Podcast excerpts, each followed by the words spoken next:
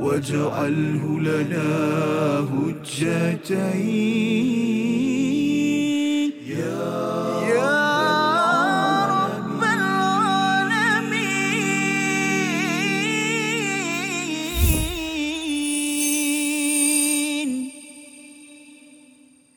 بسم الله الرحمن الرحيم.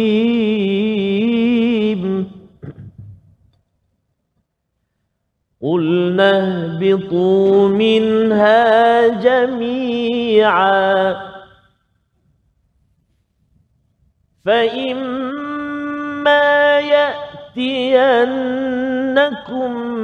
مني هدى فمن تبع هداي. فمن تبع هداي فلا خوف عليهم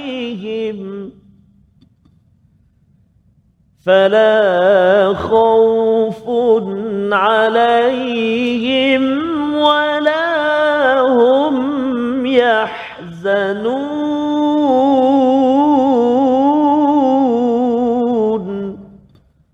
صدق الله العظيم Assalamualaikum warahmatullahi wabarakatuh. Alhamdulillah wassalatu wassalamu ala Rasulillah wa ala alihi wa man wala syada la ilaha illallah syadana Muhammadan abduhu wa rasuluhu. Allahumma salli ala sayidina Muhammad wa ala alihi wa sahbihi ajma'in. Amma ba'du. Apa khabar tuan-tuan dan puan yang dirahmati Allah sekalian? Saya mengalu-alukan kehadiran bagi semua yang berada di studio dan juga yang berada di depan kaca TV ataupun di Facebook ataupun YouTube dalam My Quran Time, Quran Salat Infak pada hari ini untuk sama-sama kita menghargai kepada kalam daripada Allah Subhanahu Wa Taala mencari permata demi permata dan kita ingin mengulang kaji pada halaman yang ke-7 dan ke-8 pada hari ini bersama dengan panel kita Al-Fadil Ustaz Mustafa Suki. Selamat datang Ustaz. Alhamdulillah. Apa khabar hari ini? Alhamdulillah, sihat. Alhamdulillah. Ahlan wa sahlan ke teratak My Quran Time 2.0 ya. Dan hari ini bersama dengan Ustaz Tarmizi. Ustaz, apa khabar? Alhamdulillah Fadil Safas. Sihat tak ni? ya, ada nampak macam ada sikit-sikit ya, Ada tapi- tahan-tahan sakit sikit. Alhamdulillah ya kita doakan ya. pada semua tuan-tuan yang berada di studio yang berada di rumah terus kita mendoakan kami bertiga dan juga tuan-tuan sekalian diberikan kesihatan diberikan um, kekuatan untuk mendalami kepada kalam Allah Subhanahu Wa Taala dan mari sama-sama kita melihat kepada ayat yang ke-38 yang dibacakan awal tadi apabila Allah menyatakan kami berfirman turunlah kamu semua daripada syurga. Sebelum kita mendalami kepada ayat 38 ini, kita berdoa pada Allah Subhanahu Wa Taala dengan doa kita subhanakala ilmalana illa ma 'allamtana innaka antal alimul hakim rabbi zidni ilma. Sama-sama kita melihat ayat 38 sekali lagi bersama Al-Fadil Ustaz Tarmizi untuk membacanya dan kita ingin melihat halaman tujuh ini apakah permata pelajaran untuk kita bersama bersama Al-Fadil Ustaz Tarmizi. Silakan. Terima kasih Al-Fadhil Ustaz Fazrul. Bismillahirrahmanirrahim. Assalamualaikum warahmatullahi wabarakatuh. Alhamdulillah, thumma alhamdulillah. Wassalatu wassalamu ala Rasulillah wa ala alihi wa sahbihi wa man walah wa ba'da. Ini kasih lagi dimuliakan Al-Fadhil Ustaz Mustafa. Kita dua geng ini ya. Ha, sampai jauh sana. Walaupun jauh tapi dekat di hati. Ya, Ya, subhanallah. Begitu juga dengan uh, tetamu-tetamu kita, sahabat-sahabat Al-Quran yang hadir walaupun jauh tetapi Al-Quran tetap Subhanallah tetap di hati. Alhamdulillah jauh daripada uh, sahabat-sahabat kita rumah ngaji Lisanul Haqq. Oh, Allahu Akbar. Bandar Sri Alam. Masai. Johor yang mana? Oh bukan bukan bukan oh, bukan. Uh, kita ada rumah ngaji uh, dari uh, Felda Waha ada. Ah, wow silap baca tadi. Rumah ngaji Felda Waha. Sana ya. Oh subhanallah. Kemudian kita ada juga uh, rumah ngaji mana? Uh, Teluk Murah. Betul. Lumut. Perak. Ah, terjauh daripada Perak. Kat, kat tengah ni ya. Ya, subhanallah. Dan di sebelah kiri ataupun sebelah kanan uh, studio kita dari Shah Alam eh? dan juga kumpulan uh, Istiqamah lah. Kita ada kumpulan mengaji kita semua. Selamat datang dan terima kasih jazakumullah khair jazak kerana walaupun jauh tetapi bab kata Fadil Ustaz Mustafa tadi uh, pahala. Mudah-mudahan Allah SWT akan mengurniakan ganjaran lipat kali uh, ganda pahala insya-Allah taala. Amin ya rabbal alamin. Kita nak mula uh, ulang kaji pada pagi ini ataupun pada hari ini dengan ayat yang ke-38 eh. Safaz eh? Ayat 38 di muka surat 7 insya-Allah. A'udzubillahi minasyaitonirrajim. قلنا اهبطوا منها جميعا فإما يأتينكم مني هدى فإما يأتينكم مني هدى فمن تبع هداي فلا خوف عليهم.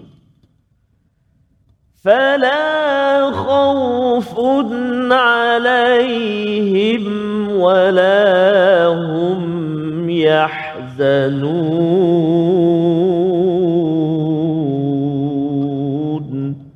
صدق الله العظيم Kami berfirman, turunlah kamu semua daripada syurga, kemudian jika datang kepadamu petunjukku, maka barang siapa mengikuti petunjukku, nescaya tiada ketakutan dan duka cita ke atas mereka. Dalam ayat ini, ayat 38 ini, tuan-tuan dan puan yang mati Allah sekalian, Allah menyeru kepada kepada uh, Nabi Adam maksudnya, Nabi Adam uh, kepada Hawa, kepada uh, Iblis untuk ihbitu dalam bentuk uh, jamak di sini. Tetapi bila Allah menyatakan tentang jika datang kepada kamu semua daripada kami, iaitu hidayah, uh, siapa yang mengikutinya Allah menggunakan perkataan tabi'ah itu dalam bentuk mufrad dalam bentuk singular um, mengapa? Di situ Ustaz ni padahal sebenarnya yang turun ni ramai-ramai ya. Tetapi kalau bab hidayah ini seorang-seorang apa pelajaran daripada ayat yang ke-38 ini? Silakan. Baik, bismillah wassalatu wassalamu ala rasulillah. Allahumma salli wa sallim ala Muhammad wa ala alihi wa ashabi wa man tabi'ahum bi ihsani ila yaumiddin. Amma ba' yang saya muliakan Ustaz Faz kemudian uh, Ustaz Tar Alhamdulillah. Kemudian juga tuan-tuan dan puan-puan yang datang daripada jauh daripada uh, Johor daripada Perak dan sebagainya maka mudah-mudahan uh, pahala yang Allah lipatkan kemudian juga uh, memudahkan jalan menuju ke syurga Allah Subhanahu Wa Taala. Kerana dalam hadis sahih riwayat Imam Muslim Nabi sallallahu alaihi wasallam sebutkan Allah akan mudahkan jalan orang menuntut ilmu ni ke syurga Allah Subhanahu wa taala. Dan juga uh, musafir itu doanya makbul di sisi Allah Subhanahu wa taala. Dan insyaallah hari ini kita datang untuk satu tujuan yang sama kita nak melihat kepada perkataan Allah Subhanahu wa taala kalam Allah dan kita pergi pada perkataan ihbitu tadi. Maka ihbitu ni maksudnya turun. Kalau kita tengok dalam ayat Quran ini banyak perkataan antaranya juga makna turun adalah nazala. Anzalna kami telah turunkan al-Quran. Nazala juga ataupun nazala eh, kami telah turunkan juga al-Quran. Tetapi ayat ini menceritakan tentang ihbitu.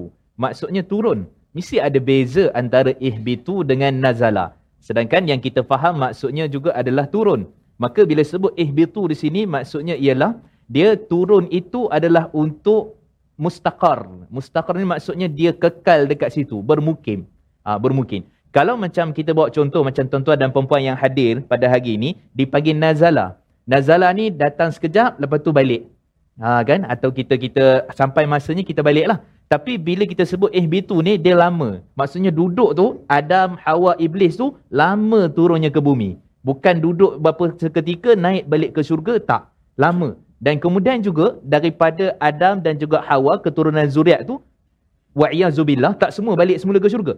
Ha, jadi sebab tu digunakan perkataan ihbitu, dia kekal, dia terus, dia bermustaqim uh, ataupun uh, dipanggil bermusafir tapi tetap cuma nazala dia lebih sekejap dan kemudian akhirnya dah habis tempoh waktunya dan kemudian dia pulang. Baik, kalau kita perhatikan pula pada ayat yang ke-37 sebelum ni Allah guna ihbitu juga. Ayat ke-38 ihbitu juga. Kata Al-Imam Qurtubi rahimahullah, ihbitu pada ayat yang ke-37 maksudnya wahai Adam, Iblis, Hawa kamu turun terus daripada mana? Daripada syurga ke langit dunia. Ayat 38 iaitu daripada langit dunia ke bumi. Ha, jadi kita kata ihbitu pengulangan di itu, pengulangan pertama daripada syurga ke syurga ke langit dunia dan pengulangan yang kedua adalah langit dunia ke ke apa kita kata ke bumi. Ha, di situlah menetapnya Nabi Adam AS dan disebabkan mereka lah keturunan kita ada pada hari ini. Okey, cuma yang peliknya FB tu tu ramai-ramai. Ha, kan? Turun kamu semua ramai-ramai. Siapa dia? Iblis, Adam, Hawa dan apa yang ada. Okey, maksudnya dekat situ ialah yang bernyawa. Ha, kan? Turun semua. Tapi Allah Subhanahu Wa Taala sebut faman tabi'a. Kemudian sesiapa di kalangan kamu yang mengikuti hidayah. Maksudnya iblis dia akan janji akan menyesatkan manusia dan dia dia adalah musuh Allah, dia adalah musuh manusia semuanya. Dan disebabkan itu bila disebutkan eh itu tu semua turun, tak bermakna semua boleh pilih untuk ikut hidayah. Boleh pilih untuk mendalami Quran, boleh pilih untuk mendalami apa yang Allah dan Rasulnya perintahkan. Ada sebahagian saja iaitulah manusia. Kerana iblis dia tak boleh dah.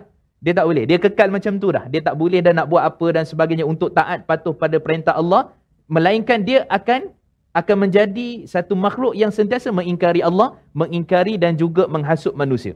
Ha, kan? Tetapi pada perkataan tabi'ah, maksudnya Allah pilih secara khusus, hei manusia, iblis ni dah tahu dah perangai dia memang macam ni, tapi manusia di sana ada petunjuk dan hidayah yang kamu boleh cari, yang kamu boleh timba, yang kamu boleh dapatkan. Dan disebabkan itulah kita sebagai manusia yang Allah Subhanahu Wa Taala tidak bagi ruang dan peluang kepada iblis, kepada syaitan, kepada jin ada juga. Pada ayat surah Az-Zariyat ayat yang ke-56 Allah sebutkan tentang menyembah eh, iaitu wama khalaqtul jinna wal ins illa liya'budun. Tidak kami jadikan jin dan manusia melainkan untuk menyembah Allah. Tapi cerita jin tu tak ada di dalam dalam syurga cerita iblis tu ada dalam syurga maka menunjukkan bahawa kita sebagai manusia hidayah ini pertama kita kena cari bukan sekadar tunggu dia turun dia datang dan sebagainya tapi kita kena mengikut mencari memastikan juga hidayah itu sentiasa berada di atas petunjuk yang mana Allah telah tentukan. Dan kita kena faham, dalam kehidupan manusia ni juga, kadang-kadang kita melencong.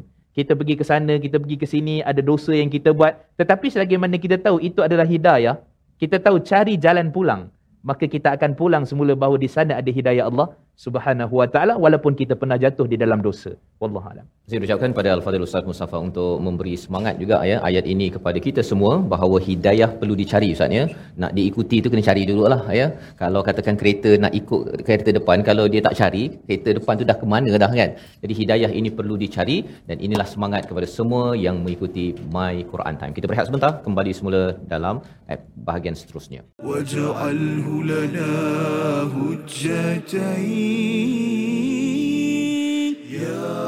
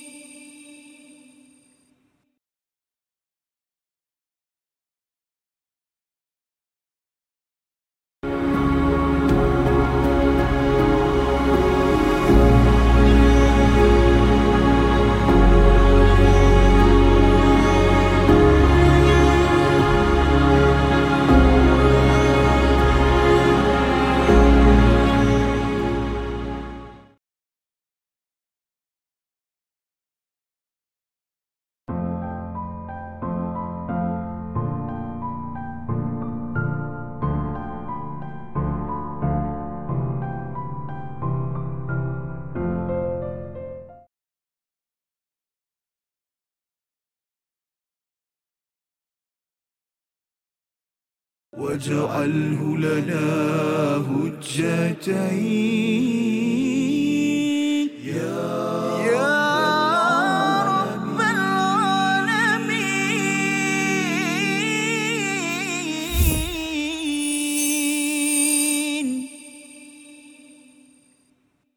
يا بني إسرائيل.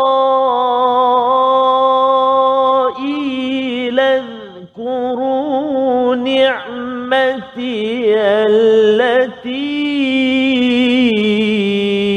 أنعمت عليكم.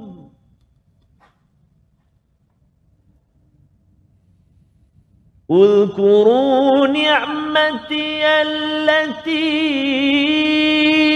أنعمت عليكم وأوفوا بعهدي.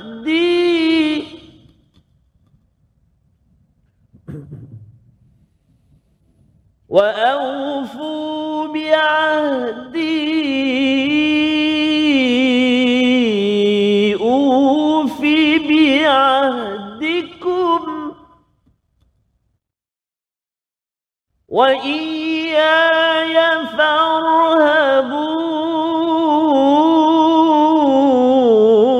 فارهبون وإياي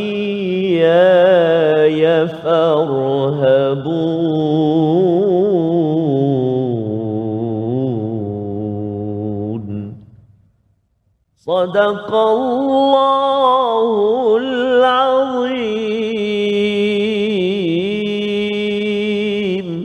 Surah Al-Azim kembali kita dalam My Quran Time pada hari ini untuk melihat kepada ayat yang ke-40 wahai Bani Israel ingatlah nikmatku yang telah aku berikan kepadamu dan penuhilah janjimu kepadaku. Nescaya aku penuhi janjiku kepadamu dan takutlah hanya kepada kepada Allah kepadaku iaitu Allah Subhanahu Wa Taala.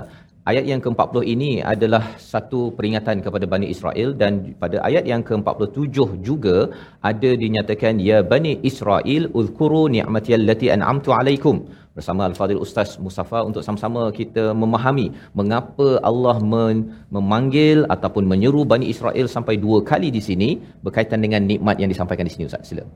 Bismillah wassalatu wassalamu ala Rasulillah. Baik, uh, jadi kalau kita perhatikan uh, Allah Subhanahu Wa Taala sebut ya Bani Israel ini ada enam kali dalam Quran. Okey, ada enam kali dan tiga kali dalam surah Al-Baqarah dan salah satunya daripada ayat 40, 47 dan ayat 122.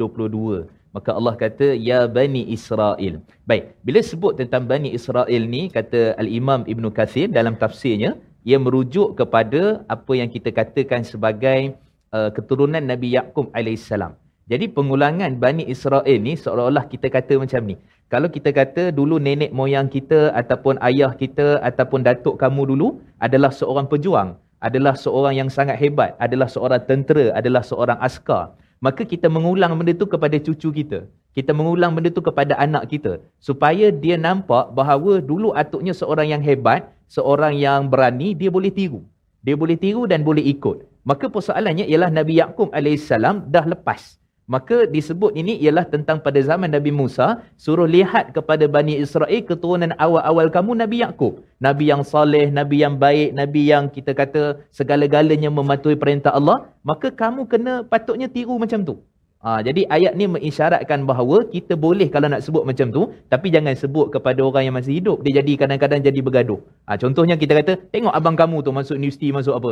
Jadi adik tu akan jadi stres. Anak tu akan jadi stres. Sikit-sikit abang, sikit-sikit abang. Tapi kalau kata, atuk kamu dulu cuba tengok. Ah, dia baru dia nampak. Ah, kan, abang kamu apa uh, kita kata ayah kamu dulu kan dan sebagainya. Ah, jadi kita kata orang yang lebih dewasa mendahului kita maka boleh untuk kita sebutkan macam tu. Maka sebab tu pengulangan daripada ya Bani Israel, ya Bani Israel ini tujuan utama ialah lihat kepada orang yang baik-baik. Kamu tiru contoh orang yang baik-baik, kamu pastikan kamu mengikut orang-orang yang baik-baik di kalangan Bani Israel. Baik. Kemudian Allah sebut pada ayat ini bila sebut tentang Bani Israel, maka mesti ada kaitan dengan ayat sebelumnya, ayat selepasnya. Biasanya dia adalah merujuk kepada istilahnya ialah apa rekod buruk yang telah dilakukan oleh Bani Israel dan apa rekod yang baik yang telah dilakukan oleh Bani Israel. Ayat ni suruh tengok pada rekod yang baik. Dalam masa yang sama, ingat kamu dulu pernah buat jahat. Kamu dulu pernah sembah anak patung, kamu dulu pernah mengingkari Nabi Musa dan sebagainya. Tapi Allah bagi kamu juga benda yang baik. Allah bagi juga kamu sekian-sekian. Allah selamatkan kamu daripada Fir'aun. Allah bagi kamu makan mana wasalwa yang kita akan jumpa uh, pada ayat-ayat yang berkait dengan kelebihan-kelebihan yang Allah bagi kepada Bani Israel. Maka bila sebut tentang nikmat Allah ni begitu banyak dan kemudian memerhatikan supaya nikmat-nikmat Allah yang Allah bagi tu maksudnya apa? Janganlah kamu mengingkari Allah. Janganlah kamu buat jahat. Janganlah kamu melakukan sekian-sekian. Kan contoh kan tengok pada hari ni nikmat Allah bagi ni, ada orang kadang-kadang kan dia dah tak boleh ambil garam banyak, tak boleh ambil gula banyak, kan banyak benda kena berpantang. Itu nikmat Allah Allah tarik sebenarnya. Kalau kita perhati betul-betul, tengok pada uban kita dah banyak, eh ini dah umur dah sampai tahap sekian-sekian dah. Kan 30 lebih kan dah beruban. Patut itu peringatan. Itu nikmat yang Allah telah pun tarik sebenarnya pada kita, tapi kita melihat benda tu tak apa, pergi hospital kita berubat. Kan pergi hospital ambil ubat. Tak, kita melihat daripada sudut positifnya ialah Ini nikmat yang Allah semakin supaya nampak kita ni beringatlah kamu ni macam tak lama dah. Beringatlah kamu ni sebenarnya ini ada tempoh-tempoh dia dah. Maka semua itu adalah membawa kepada mengenangkan nikmat-nikmat yang Allah seru kepada Bani Israel dan juga terutama kepada kita. Dan kemudian Allah sebut Allah ungkit. Ha ni penting ni. Uzkuru. Allah ungkit balik. Ingat tak nikmat-nikmat dulu? Ungkit ni hanya Allah saja yang boleh. Kita tak boleh mengungkit. Tak boleh buat macam Ayah. tu. Kita kata dulu aku pernah bagi kau pinjam, dulu saya pernah bagi awak tu bagi tak boleh. Kan? Jadi tapi Allah boleh. Kerana apa? Kerana dia Tuhan dia jadikan kita supaya kita paling balik supaya kita boleh jadi baik dengan sebab ungkitan yang seperti itu. Kita kalau ungkit manusia, manusia tak berhati dengan kita. Tapi Tuhan yang ungkit kita, Tuhan yang kata begini, maka yang tu mudah-mudahan boleh memberikan kita kata eh ni Allah yang ungkit ni tak adalah dia Tuhan, dia Allah, dia jadikan kita. Dia yang maha besar, dia yang maha agung. Tapi kalau kawan kita, eh kau siapa nak ungkit ni? Ah kan. Awak ni kenapa nak mengungkit pula? Jadi kita kata, pertama batalnya pahala apa kebaikan yang kita buat, tetapi Allah tidak ada pahala yang nak apa yang kita kata kalau Allah buat baik dengan kita, Allah dapat pahala. Tak ada. Ha, jadi ungkitan itu boleh untuk Allah Subhanahu Wa Taala supaya kita mengenangkan balik apa sebenarnya kebaikan yang Allah bagi kepada kita. Sepanjang kehidupan kita, dua tahun lepas, tiga tahun lepas kita pernah sakit, empat tahun lepas kita buat bisnes bankrupt apa semua, tiba-tiba hari ini boleh datang MQT. Maksudnya yang lepas-lepas tu Allah dah bagi jalan keluar. Allah dah bagi kebaikan-kebaikan, maka semua nikmat-nikmat tu kita kena tengok. Bani Israel pun Allah ungkit, maka pada kita pengajaran pun kita kena kenangkan nikmat seolah-olah Allah bagi tahu, wahai umat Muhammad, kamu tengok apa yang Allah telah berikan kepada kamu. Maka ayat ni boleh disinergikan untuk jadi pengajaran kepada kita. Wallahu a'lam. InsyaAllah terima kasih diucapkan Al-Fadhil Ustaz uh, Mustafa untuk menjelaskan bagaimana kita mengambil pelajaran ya walaupun seruan ini kepada Bani Israel tapi bukan kata ah, ini untuk Bani Israel lah dibuat perangai lebih ni kan tapi sebenarnya ini adalah ayat yang kita baca bersama pada hari ini untuk hidayah kepada diri kita. Dan sebentar tadi sudah pun kita nampak kalau Bani Israel itu pun diungkit Ustaz ya. Nikmat itu diungkit untuk kembali kepada Allah Subhanahu Wa Taala. Bagi kita sebagai Bani Adam kita juga perlu uh, ingat pada nikmat-nikmat Allah dah bagi kita diberi jalan keluar agar kita kembali kepada Allah. Lantaran nikmat yang ada bukanlah kita uh, pandai ke ustaz ya? Berjaya kaya dan sebagainya. Itu bukan semuanya daripada kita. Itu adalah anugerah daripada Allah Subhanahu Wa Taala. Dan dalam hal ini bila bercakap tentang ayat yang ke-40 ya Bani Israel kita melihat di hujung ayat 40 itu wa iyya yafarhabun Manakala pada ayat yang ke-41 itu uh, bila Allah menegur kepada mereka yang menjual ya menjual uh, kebenaran dengan harga yang yang yang murah wa iyya yafattaqun. Kalau boleh ustaz uh, jelaskan apa beza wa iyya yafarhabun dan wa iyya yafattaqun dalam dua ayat berbeza ini silakan. Baik, bismillah wassalatu wassalamu ala rasulillah. Baik, uh, penghujung ayat ini kita tengok wa iyya ya farhabun. Mhm. Mm-hmm. Uh, maksudnya hanyalah kepada Allah, hanyalah kepada aku kata Allah, kamu perlu takut. Kan takut kepada Allah Subhanahu wa taala. Tapi pada ayat yang kita sebutkan tadi, iaitulah berkenaan dengan uh, takwa kepada Allah Subhanahu wa taala pada ayat wa iyya ya fattaqun. Kan? Jadi sebenarnya antara perbezaan besar ialah takut ni semua orang takut. Hmm. Bila sebut tentang takut ni semua manusia takut pada dia ada dua takut lah. Satu takut secara tabi'i, maksudnya takut kat lipas, takut kat cicak, itu tabi'i. Dia tak mengganggu akidah eh. Kan sebab orang katakan kan takut takut takut lipas takut akidah nanti batal akidah dah. Kan? Takut yang tu tak membatal akidah. Dia tabi'i, semula jadi. Takut apa? Nanti ada ular, takut nanti orang orang pukul kita. Benda tu biasa. Dia tak mengganggu gugat akidah. Tapi takut pada Allah selain daripada Allah kerana beranggapan benda tu boleh jadi mudarat pada kita. Maka yang tu bahaya. Ha, yang tu bahaya. Maka kita kata manfaat mudarat takut itu hanyalah datang ataupun kita hanya perlu takut kepada Allah Subhanahu wa taala. Baik. Jadi bezanya takut dengan takwa, yang takut ni semua orang, semua manusia dia ibaratnya kita kata orang awam biasa semua kita kata takut kepada Allah. Tapi takwa pada Allah ni ialah disebut pada ayat itu iaitu orang yang berilmu. Dia berilmu tapi dia pusing ayat. Dia berilmu tapi dia dia jadikan ayat itu sebagai mengikut kehendak dia.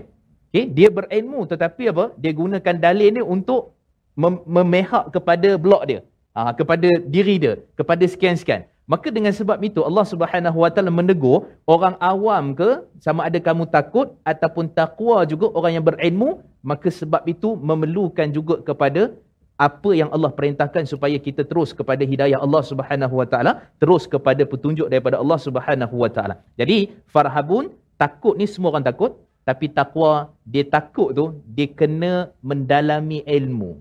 Okay? Kena mendalami ilmu. Sebab bila kita ada ilmu, kita takut.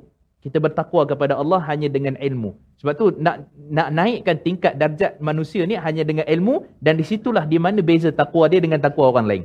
Tapi Farha pun takut semua orang takut. Takut pada Allah, takut pada neraka, takut pada kiamat. Semua orang akan takut. Tapi bila sebut tentang takwa, takut tu bukan sekadar takut. Takut dengan ilmu, takut dengan pengetahuan, takut dengan seolah-olah ra'yal ain. Maksudnya benda tu ada depan mata. Sebab kita faham. Sebab mendalami ilmu. Ha, jadi kita kata ini antara uh, kita kata halusnya seni Al-Quran bila sebut tentang takut dan juga takwa rupanya ada beza di antara manusia di antara orang awam orang berilmu dan yang paling teruk kena adalah orang berilmu. Kerana apa? Kerana kalau kita tengok pada ayat sebelum itu contohnya kita kata kalau kita tengok uh, ataupun selepas tu tentang orang bertakwa kepada Allah mereka dakwah tapi mereka lupa. Ha, pun sama juga. Mereka lupa pada diri mereka sendiri. Ataupun mereka lah yang mencampur adukkan di antara kebenaran dan kebatilan Ha, maka kita kata ni tak, bukan orang biasa buat ni. Ha, ni mesti orang-orang yang mana dia tahu ilmu, dia tahu sikit, dia tahu apa, dia pusing, dia putar, dia apa semua dan akhirnya jadi seperti mana dia kata, dia aku berhujah dengan Quran. Saya berhujah dengan hadis. Hakikat sebenarnya dia pusing, pulas supaya sama macam apa yang dikehendaki menurut hawa nafsu dia. Dan betul lah Nabi sebut dalam hadis sahih riwayat Imam Muslim, huffifat al-jannah bil makarih wa huffifat an-naru bil syahawat neraka ni ataupun syurga dia diliputi dengan benda-benda yang kita tak suka. Benda yang kita tak suka, solat tak suka, kan bangun malam tahajud ni penat letih, puasa, lapar, benda yang kita tak suka. Nak datang sini ni kenapa sampai tidur sampai apa kan? Ha, contohnya. Ni benda-benda yang mana kalau duduk kat rumah boleh masak, kan boleh tengok TV, boleh buat apa dah. Tapi benda ni yang tak suka tu jadi di sisi Allah, Allah suka. Sebab meliputi benda-benda yang Allah tak suka, yang kita kata kita tak suka, maka di sisi Allah Allah suka. Tapi syurga, benda yang kita suka. Kita ngumpat orang suka. Ha, kan? Kita buat fitnah, kita suka, kita suka. Orang tu jatuh, orang tu apa, kita suka. Tapi di situlah yang akan meliputi neraka dengan benda yang kita suka. Jadi berhati-hati kerana benda yang kita takut, benda yang mendatangkan takwa, jangan dengan sebab ilmu kita memusingkan agama kita mengikut kehendak nafsu syahwat kita. Wallahu a'lam. Terima kasih ucapkan pada Al-Fadhil Ustaz Mustafa untuk menjelaskan ya bagaimana perbezaan di antara farhabun takut secara umum tetapi fattaqun itu adalah takut dengan ilmu dan sudah tentu kembali balik kepada ayat 2 daripada surah Al-Baqarah iaitu daripada Alkitab yang kita dalami pada hari ini sebenarnya ia menjadi hidayah kepada orang yang takut dengan ilmu daripada Allah Subhanahu Wa Taala. Kita berehat sebentar, kembali semula selepas ini dalam My Quran Time, Quran, salat, infak. InsyaAllah. واجعله لنا هجتين يا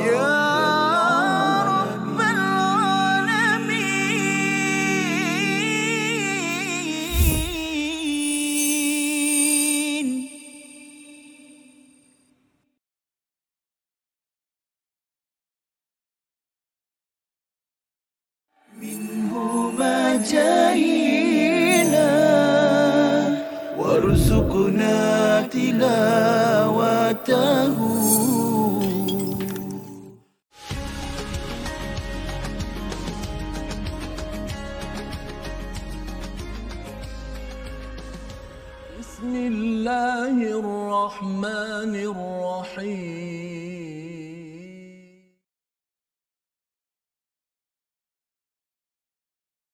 واجعله لنا هجتين.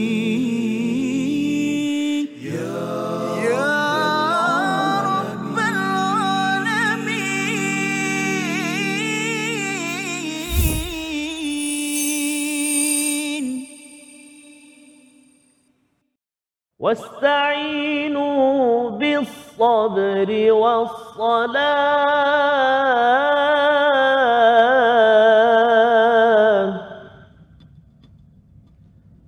وإنها لكبيرة إلا على الخاشعين.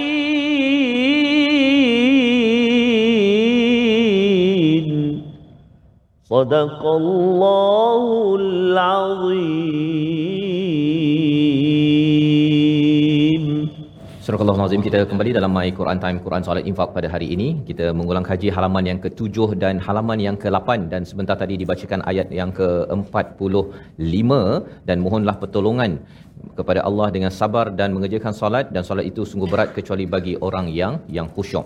Berbanding dengan ayat yang ke-43 Allah menyeru untuk dirikan solat dan tunaikan zakat Ustaz ya. Ustaz ada menceritakan bahawa antara cabaran orang yang ada ilmu ialah dia boleh mencampur adukkan, boleh scam orang ya. Lebih mudah orang kena scam, kena tipu berbanding dengan orang yang tak ada ilmu ni ya. Sehingga kan takwa adalah penting bagi orang-orang yang berilmu apatah lagi bila masuk ke dalam ke dalam masyarakat. Dan ada ubat yang dinyatakan ataupun ada seruan untuk solat untuk zakat. Kemudian Allah ingatkan sekali lagi tentang kamu menyeru orang ke arah kebaikan.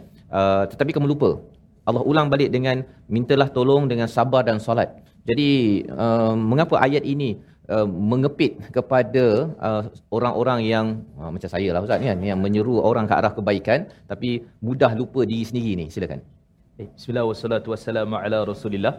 Uh, disebut oleh Al-Hafiz Imam Ibn Kathir dalam tafsir Quran yang azim menyatakan bahawa sebenarnya kita ni kena buat baik terus baru kita seru orang ataupun sebenarnya dalam kita duk seru orang tu kadang-kadang kita terjatuh ada buat dosa kemudian kita tinggalkan terus dakwah kepada orang ataupun bagaimana? Ataupun dalam kita masih buat salah buat silap kita kata ah tak payahlah sebab saya pun banyak dosa lagi. Buat apa nak ajak orang buat baik? Ataupun sebenarnya dalam kita buat baik tapi kadang-kadang jatuh dalam dosa dan masa yang sama dosa tu sendiri kita kata dekat orang eh jangan mengumpat. Sedangkan kita baru mengumpat tadi contohnya kan. Ah jadi adakah maksudnya kita jangan seru kat orang sebab kita buat dosa? Ataupun bagaimana? Katalah Hafiz Imam Ibn Kathir kita ajak manusia buat baik tapi yang masa yang sama kita bersegera untuk buat baik Kan? Maksudnya jangan kita kata saya berdosa, saya tak payahlah ajak orang buat baik ke nasihat orang tak perlu. Itu satu benda yang salah dan satu perkara yang perlu kita baiki. Baik, itu yang pertama. Yang kedua, Allah Subhanahu Wa Taala sebut dekat sini ialah ista'in. Minta pertolongan. Iyyaka na'budu iyyaka na'budu wa iyyaka nasta'in. Dalam surah Al-Baqarah pun nanti Allah akan ulang sebelum mana cerita tentang uh, orang yang mati syahid, belum cerita tentang Safa, Marwah apa semua, pun Allah sebut ya ayyuhalladzina amanu sta'inu bis-sabri was-salah innallaha ma'as sabirin. Jadi mengikut apa yang kita melihat kepada ayat-ayat seperti ini menunjukkan bahawa sebenarnya minta pertolongan ini dengan sabar dan salat ini bukan yang akhir. Dia yang mula permulaan itu. Sebab tu kata Nabi SAW dalam hadis riwayat Imam At-Tirmidhi, walaupun hadis ini dhaif ataupun lemah, tapi kata Nabi SAW, kamu minta kepada Allah Subhanahu Wa Taala, walaupun dekat rumah kamu tak ada garam, walaupun tali kasut kamu putus. Minta ya Allah tolonglah ganti aku dengan tali kasut yang baru. Ya Allah to- to- tolonglah garam ni ya Allah tak ada hilang nak masak ni tak ada kan. Ha, jadi sekecil-kecil perkara pun kita minta pada Allah Subhanahu wa taala. Menunjukkan bahawa sebenarnya minta dulu baru usaha. Hari ni kita tengok silap orang eh. Dia pergi cari kabel, eh ada tak kerja kosong? Ada tak pak ngah ke pak menakan ke apa ke yang boleh tolong, boleh bantu? Ada tak siapa-siapa? Lepas tu baru, ya Allah, aku dah cari semua kabel macam-macam aku dah guna dah. Tak dapat lagi ya Allah. Silap. Patutnya minta terus pada Allah, baru usaha cari mana-mana sekian-sekian. Kerana akhirnya Allah yang akan bagi. Allah akan temukan kita dengan orang tu. Allah yang akan bagi kita kerja dan sebagainya. Jadi di situ meletakkan bahawa kena usaha gigih, terus barulah kita kata kita mendapat perkara yang sepatutnya. Tetapi sebelum tu minta pada Allah subhanahu wa ta'ala dan itu kebersamaan pada ayat yang kita sebutkan ini. Baik, kemudian Allah sebut pada akhir ayat ini, sabar dengan salat. Sabar ni kata Imam Qurtubi ialah puasa. Kata Imam Qurtubi, sabar ni adalah puasa. Kerana bulan puasa ni bulan kesabaran. Sabar nak makan, sabar tahan lapar, sabar itu, sabar nak qiyamulai, sabar nak pergi tarawih, kan? Sabar nak pergi bermusafir, sabar itu dan sebagainya. Maka menunjukkan bahawa minta dengan puasa dan sabar.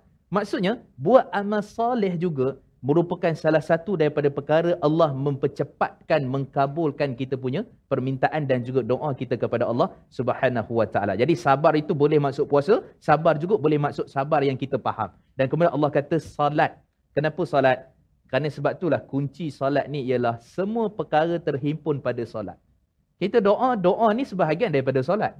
Kita mengagungkan Allah untuk supaya Allah berikan sesuatu yang baik pada kita, kita puji Allah pun sebahagian daripada solat.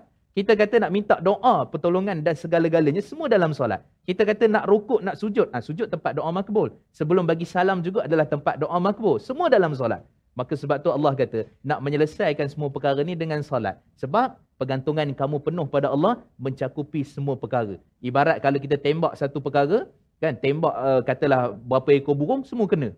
Kan? Kalau kita tembak guna satu peluru, peluru tu peluru yang biasa, mungkin kena satu je. Tapi bila peluru tu dipanggil sebagai peluru yang boleh menyebar, kan dia boleh tu, mungkin banyak kita punya sasaran tu. Maka dengan menggunakan senjata-senjata semua peluru yang ada tu, dia akan tepat kepada apa yang kita minta kepada Allah Subhanahu Wa Taala. Itu kita kata kaitan antara sabar dan solat. Dan Nabi SAW sebut dalam hadis yang sahih, bila mana Nabi ada masalah, Nabi akan segera bersolat. Maka kita pun kena contohi salat terus kemudian barulah cari jalan penyelesaian carilah orang itu dan ini moga-moga diuruskan ataupun kebaikan daripada segala masalah kita tu selesai insya-Allah Terima kasih diucapkan kepada Al-Fadhil Ustaz Mustafa ya. Menjelaskan uh, dua sisi uh, biasanya kita faham ialah kita berusaha Ustaz ya. Kita usaha usaha usaha usaha dan kemudian barulah kita solat, solat hajat ke berdoa dan sebagainya. Tetapi rupa-rupanya di dalam ayat yang ke-45 ini menjelaskan bahawa minta tolong dengan kebaikan-kebaikan yang kita buat ya, sabar itu salah satunya puasa dan juga solat ya. Solat itu yang perlu kita kita jaga betul-betul ya pada awal waktunya dengan uh, fokus dengan khusyuknya kerana itulah itulah cara untuk kita memohon pertolongan daripada Allah. Kerana Allah lah yang mengubah tadi Ustaz ya. Nak minta kerja ke nak buat projek nak suruh bisnes berjaya ke hati itu dikawal oleh Allah Subhanahu Wa Taala. Jadi kalau orang yang bijak sikit tu dia kata baik minta Allah yang kawal hati orang tu untuk saya berjaya. Berbanding saya nak pergi pulas hati dia memang tak dapat lah ya. Sampai ke bila pun kita tidak akan mampu. Dan inilah inilah antara ubat untuk untuk uh, mereka yang mungkin ada kepayahan dalam kehidupan untuk terus berbuat kebaikan kita pun perlu memohon daripada Allah Subhanahu Wa Taala apatah lagi bagi mereka yang mungkin ya ada ilmu ya ter, dia mungkin terkandas di sana di sini perlu juga memohon pertolongan daripada Allah agar agar diri dipimpin sampai ke ke syurga Allah. Dan kita bergerak pada halaman yang ke-8 bagaimana Allah membawakan kepada kita banyak kali pada awal ayat 49, 50, 51, 53, 54 dan 55 id id wa id wa id wa id ya. Mengapa ya penggunaan perkataan id ini sama-sama kita baca dahulu ayat yang ke-49 bersama Al-Fadhil Ustaz Tarmizi. Silakan. Terima kasih Al-Fadhil Ustaz Fazrul, terima kasih Al-Fadhil Ustaz Mustafa, tuan-tuan puan-puan, ibu-ibu, ayah-ayah, sahabat Al-Quran yang dikasihi dan rahmati Allah Subhanahu Wa Taala yang berada di studio, yang berada di rumah subhanallah ataupun di mana juga berada bergabung saat ini kita nak baca ayat yang ke-49. Uh, sudah beberapa kali kita baca dengan bacaan secara mujawwad ataupun uh, macam musabaqah tu kan. Kita nak cuba ayat yang ke-49 ni bacaan secara murattal pula. Boleh? Boleh. Boleh baca sama-sama ya? Boleh. Seorang-seorang ke? Ramai-ramai ustaz. Itu okey ramai-ramai boleh insya-Allah ha. Okey. Jadi ayat yang ke-49 lah kita cuba insya-Allah. A'udzubillahi minasyaitonirrajim. وَإِذْ نَجَّيْنَاكُمْ مِنْ آلِ فِرْعَوْنَ يَسُومُونَكُمْ سُوءَ الْعَذَابِ يَسُومُونَكُمْ سُوءَ الْعَذَابِ يُذَبِّحُونَ أَبْنَاءَكُمْ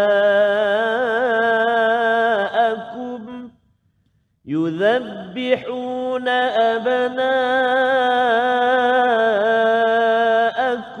ويستحيون نساءكم.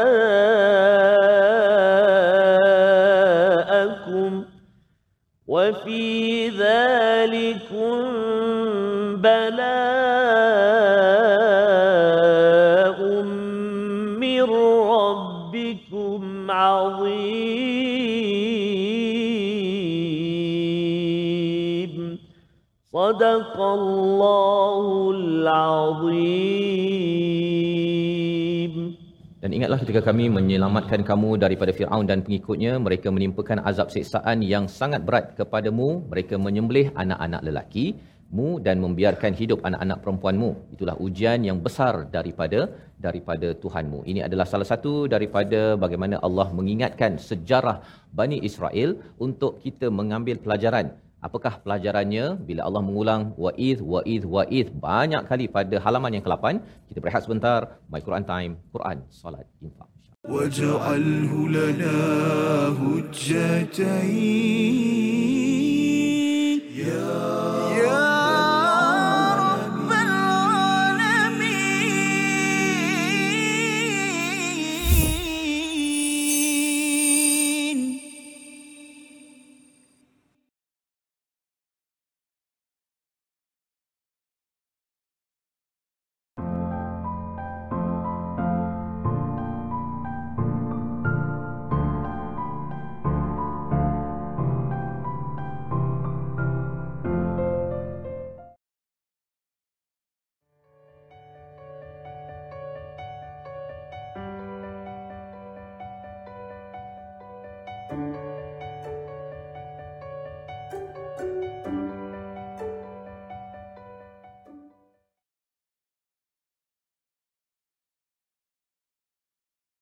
واجعله لنا هجتين.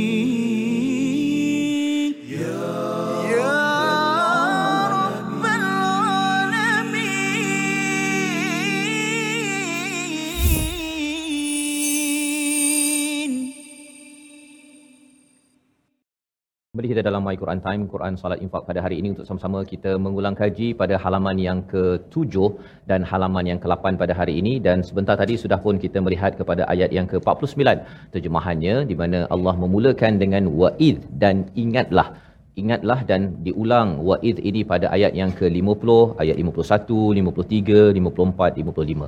Apakah signifikan kepentingan Allah mengingatkan kepada Bani Israel sekaligus harapnya kepada kita juga bersama Al-Fadhil Ustaz Mustafa. Bismillah wassalatu wassalamu ala rasulillah.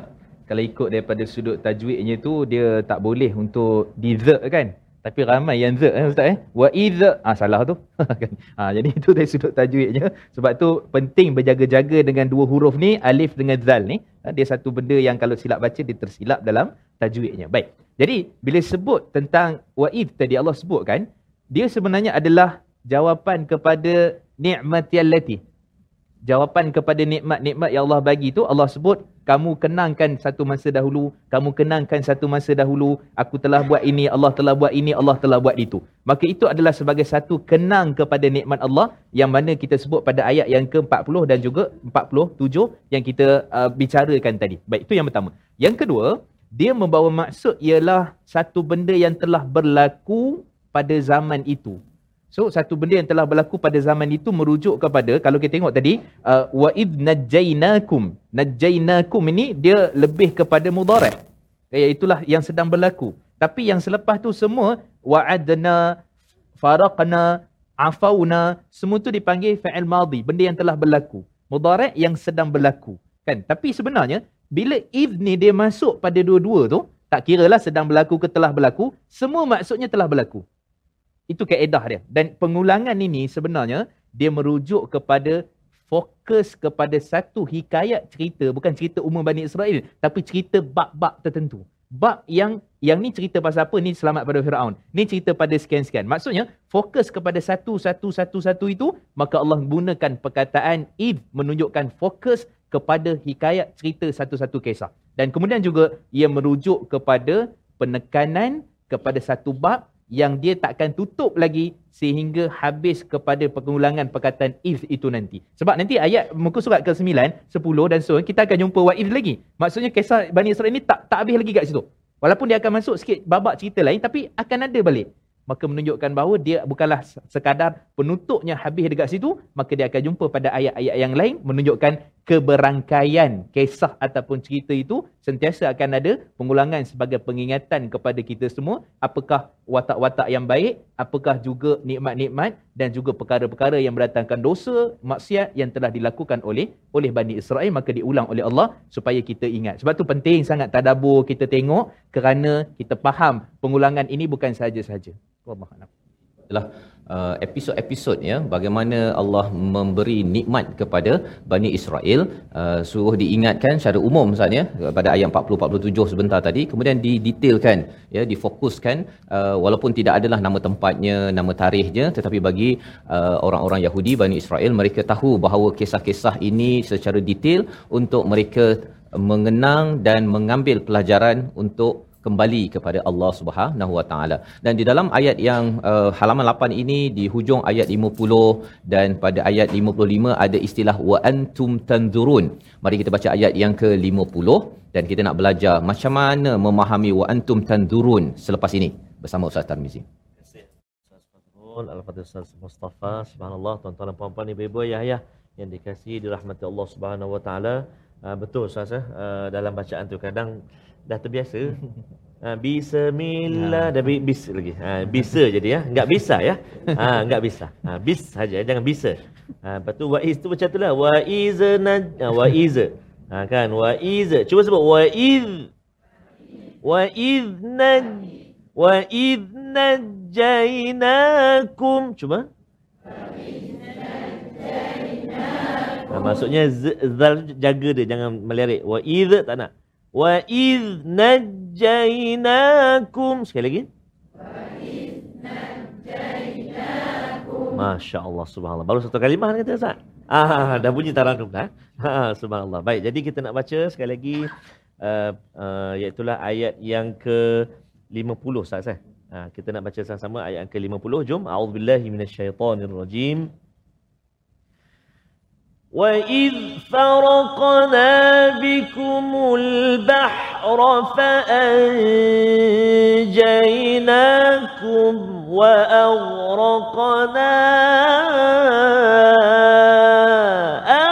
آلَ فِرْعَوْنَ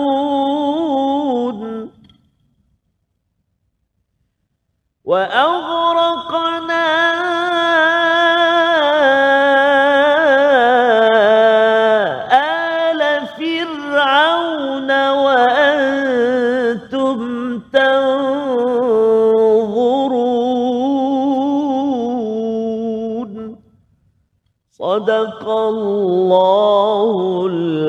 azim.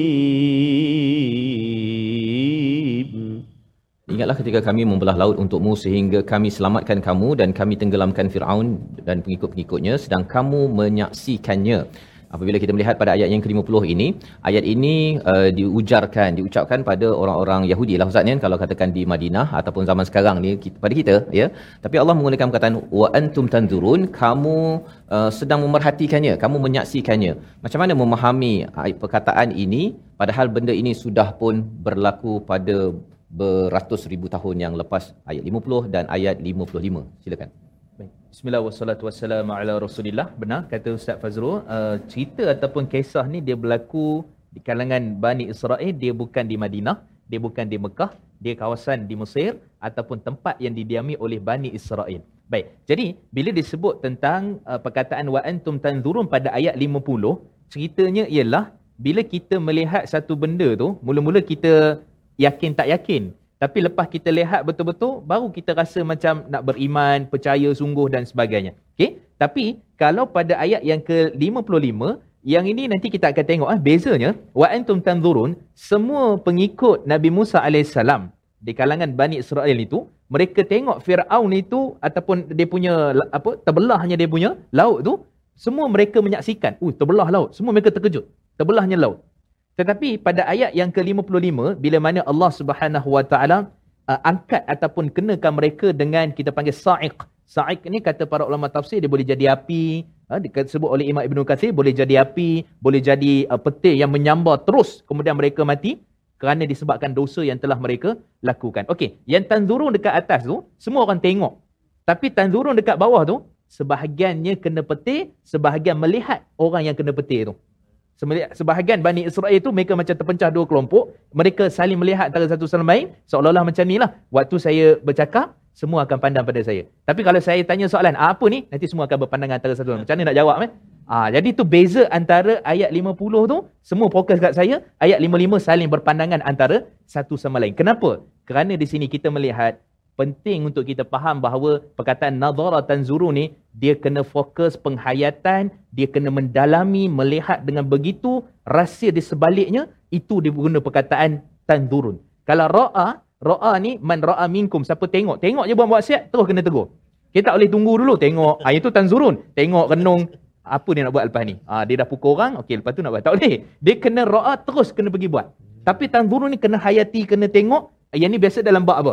Dalam bab nak tangkap haluat, dalam bab nak tangkap apa, kena dulu. Jangan terus pergi serbu kenapa, kena tengok dulu. Ha, ni ada sekian-sekian tak? Ada report tak? Ada apa dan sebagainya. Jadi itu perkataan tanzurun. Bagi kita pula, tanzurun ini, jangan benda tu dah jadi kat kita, baru kita nampak.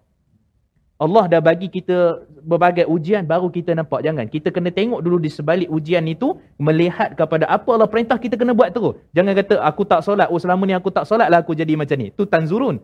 Jadi tak penting dah benda tu. Sebab kita dah kena baru kita kita buat. Maksudnya kita buat dulu, percaya, yakin, iman, Allah tak nampak, malaikat tak nampak, tetap kita tanzurun.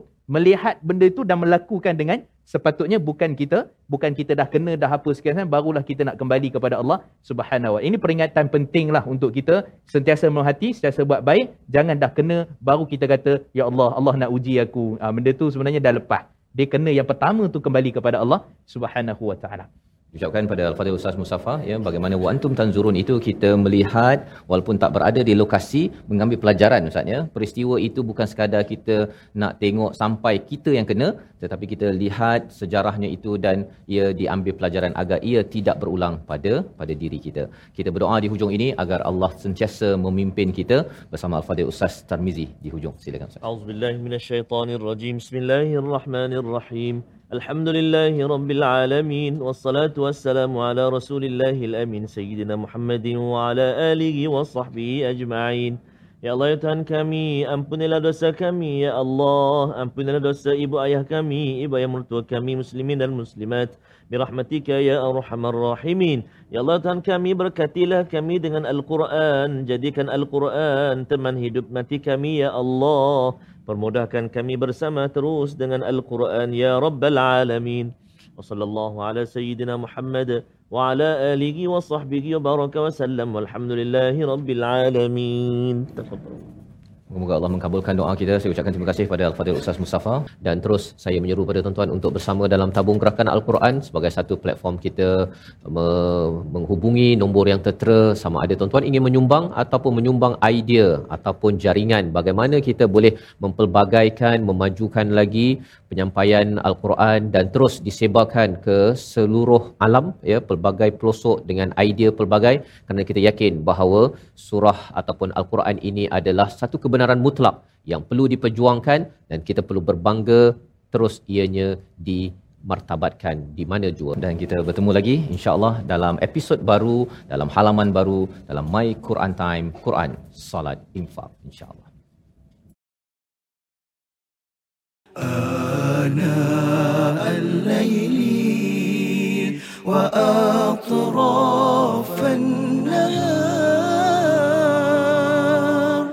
واجعله لنا هجتين.